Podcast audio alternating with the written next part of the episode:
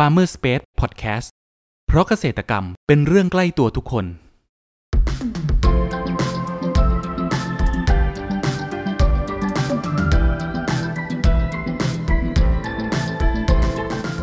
สวัสดีครับ ขอต้อนรับเข้าสู่รายการพันนานารายการที่จะทำให้คุณผู้ฟังได้สำรวจ และทำความรู้จักผลผลิตทางการเกษตรชนิดต่างๆ จากการสัมภาษณ์ผู้ผลิตไทยโดยตรง วันนี้อยู่กับผมนัทนัทพงศ์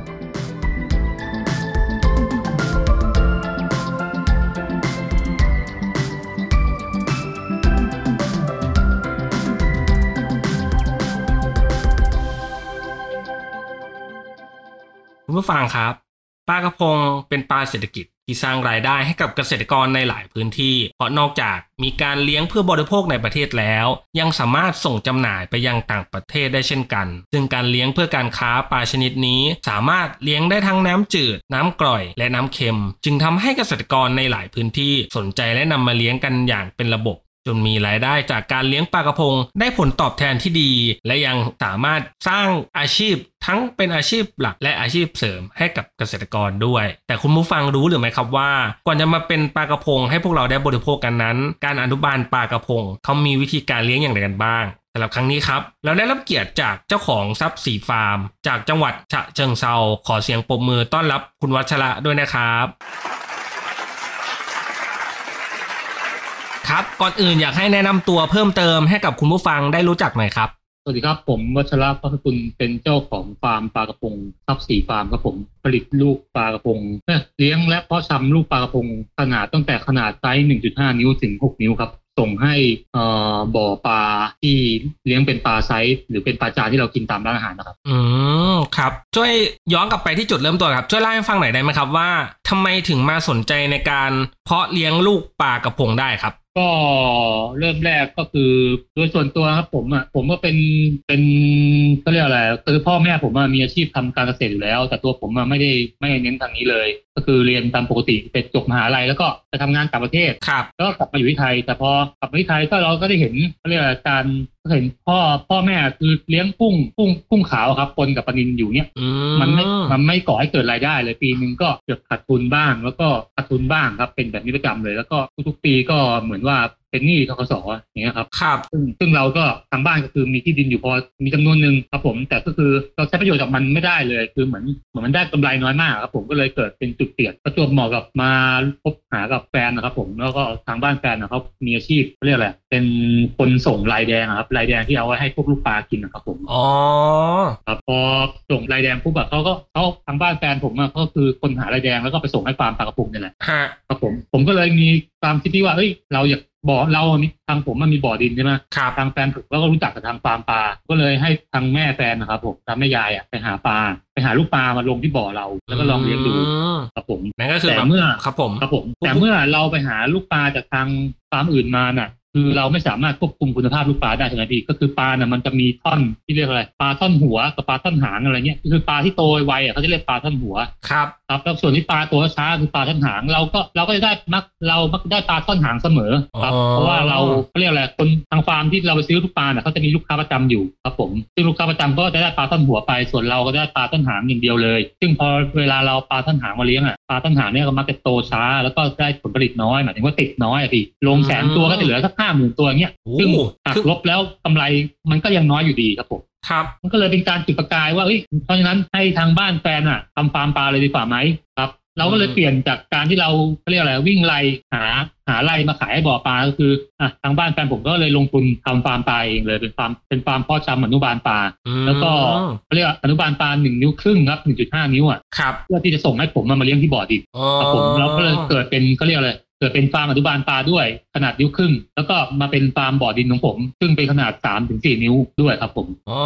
ก็คือแบบทำทำเป็นสองสองสเต็ปเลยใช่ไหมฮะได้ดีก็คือจากที่เราเคยซื้อเขาเราก็ไม่ต้องเราก็เราก็มาเป็นซื้อฟาร์มของตัวเองแทน ก็คือเหมือนมาซื้อมาซื้อของของแม่ยายแทนอะไรเงี้ยครับครับอืครับผมมคราวเนี้ยครับพูดถึงว่าเอ๊ะการเลี้ยง อนุบาลในบ่อดินเนี่ย เราต้องมีการเตรียมบ่อดินสำหรับอนุบาลปลากระพงนี้ยังไงบ้างครับ ให้คุณวัชระเล่าให้ฟังหน่อยครับก็บ่อดินนะครับผมมันเป็นสถานที่มันเป็นเขาเรียกอะไรเป็นสถานที่ที่ไม่สามารถควบคุมอุณหภูมิได้นะพี่ก็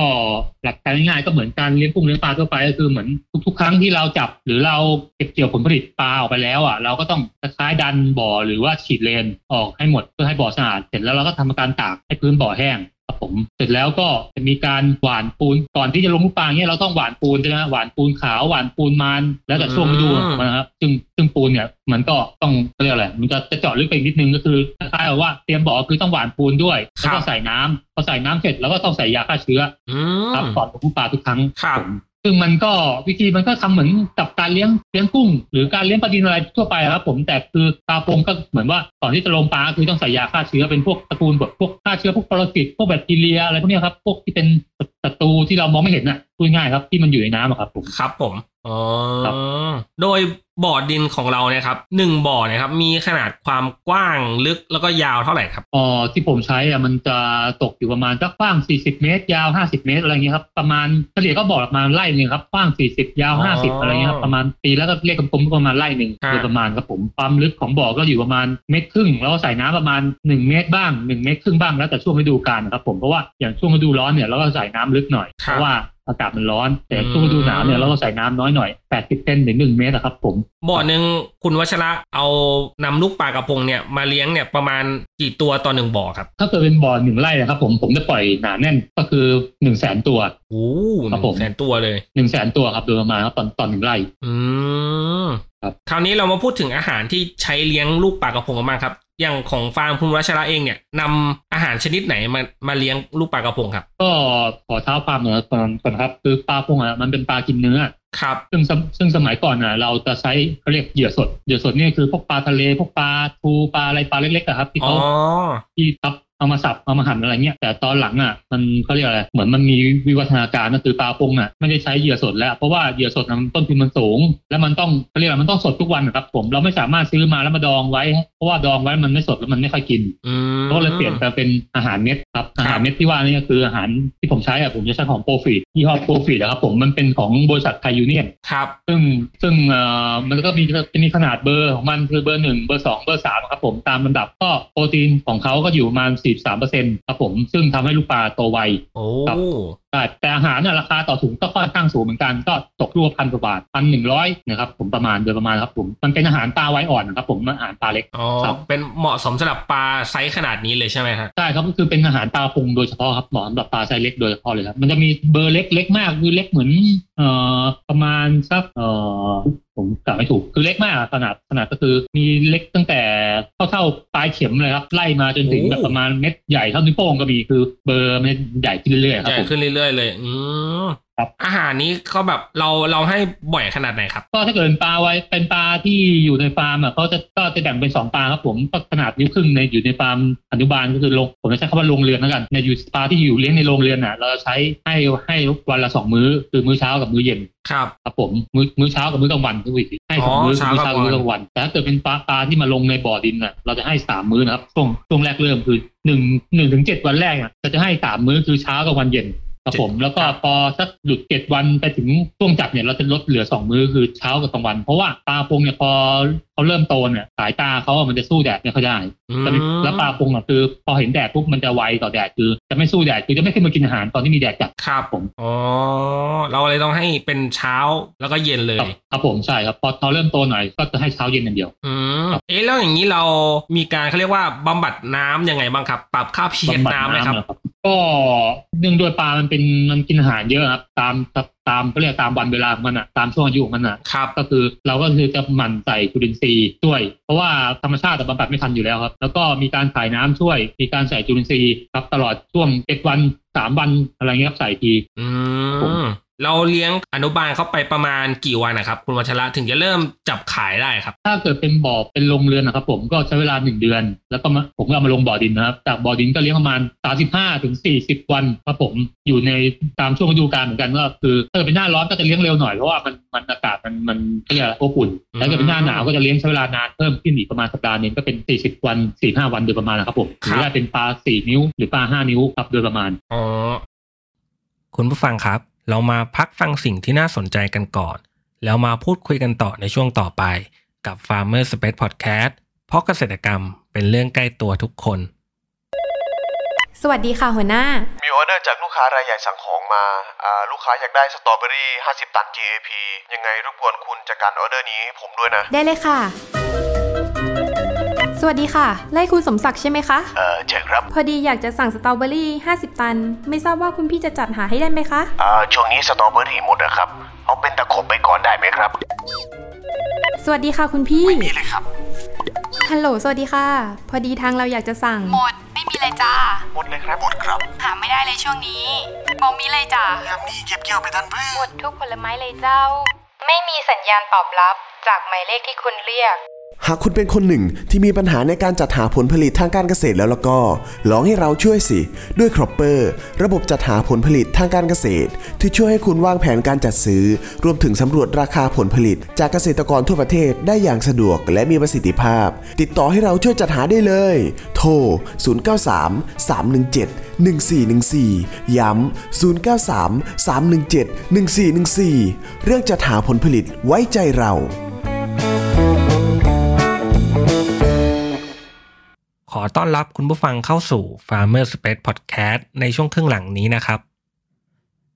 แล้วเราจำหน่ายในราคาเป็นตัวเหรอครับ หรือว่ายังไงครับ ก็จำหน่ายเป็นนิ้วครับเป็นนิ้วอ๋อก็คือปลาเนี่ยจะคิดเป็นนิ้วเลยเลทเป็นนิ้วเหมือนว่าเอ๊ะเฉลี่ยเลขกลมๆครับ บางบางช่วงของฤดูอย่างอย่างอย่างช่วงหน้าร้อนเนี่ยปลาก็จะราคาไม่ค่อยสูงมาก เพราะว่าเลี้ยงง่ายแล้วก็จะขายประมาณว่าสี่นิ้วห้าบาท ก็ตกประมาณนิ้วละบาทหนึ่งจุดสองห้าบาทนะครับหนึ่งบาทยี่ห้าสตางค์อืครับผมม ส่วนหน้าส่วนพอเป็นหน้าหนาวเนี่ยปลาจะเลี้ยงยากหน่อยปลาก็จะแพงขึ้นมานิดนึงก็คือสี่นิ้วอาจจะเป็นหกบาทคือตกนิ้วละบาทห้าสิบสตางค์ครับ อันนี้ก็คือราคาขายส่งครับสำหรับลูกค้าที่สั่งประมาณบ่อละหมื่นหรือบ่อละห้าพันขึ้นไปอะไรเงี้ยครับผมครับสำหรับบ่อลูกค้าที่ซื้อใบสำหรับเขาเรียกขายปลีกเอาไปลงแบบปล่อยธรรมชาติอะไรเงี้ยก็จะขายเป็นหลักร้อยก็จะขายเป็นนิ้วละสองบาทครับโดยประมาณเพราะว่าเราต้องแพ็คถุงให้เขาครับอ๋อแล้วเรามีการขนส่งปลาไปยังไงบ้างครับ การขนส่งปลาสำหรับลูกค้าที่ซื้อเอาไปเลี้ยง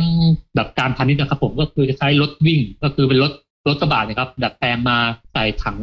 เป็นถังออกครับผมครับแล้วก็มีเครื่องปั่นลมเป็นเขาเรียกอะไรปั่นออกซิเจนให้มันมตลอดเวลาครับผมวิ่งส่งจากรถเนี่ยวิ่งส่งได้ทั่วไทยเลยครับผมอ๋อครับใช้รถออกวิ่งส่งไม่ได้ไม่ได้ใช้การแพ็คถุงครับแพ็คถุงมันมันจำนวนมันได้ไม่เยอะครับ แล้วในมุมมองของคุณวัชระเองคิดว่า อนาคตตลาดปลากระพงบ้านเราจะเป็นยังไงบ้างครับก็ผมขอย้อนหลังนิดนึงก็คือ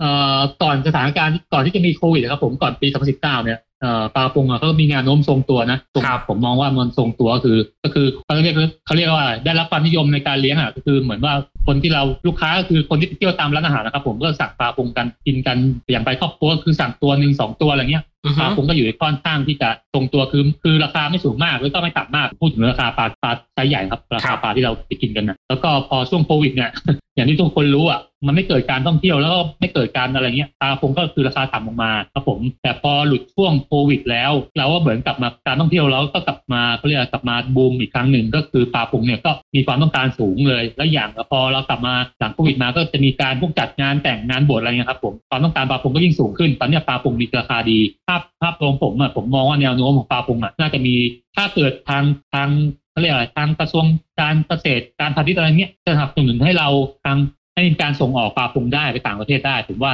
ราคาปลาพงน่าจะพุ่งสูงกว่านี้ครับผม อื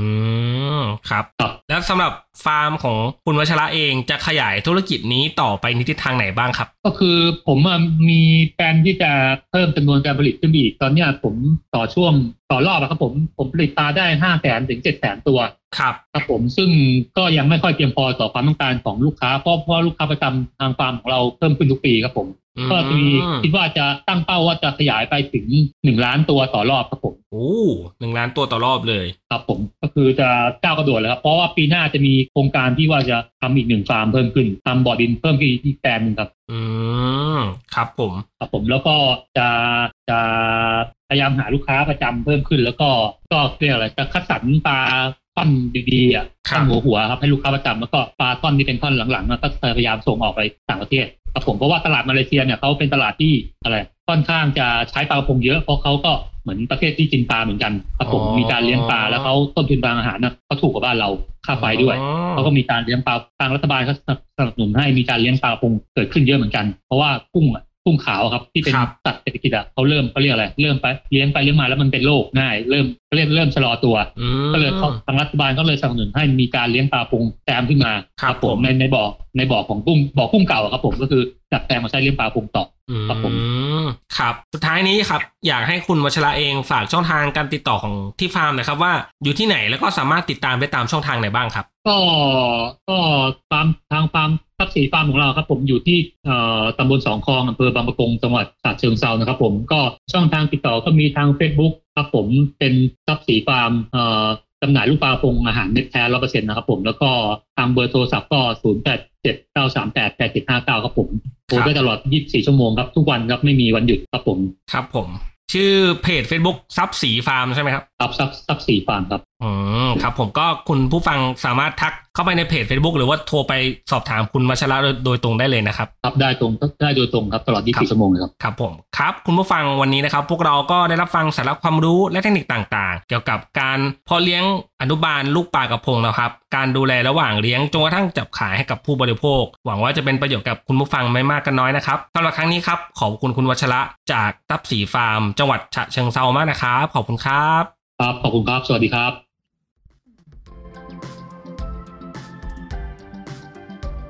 คุณผู้ฟังคนไหนสนใจหรืออยากสอบถามรายละเอียดเพิ่มเติม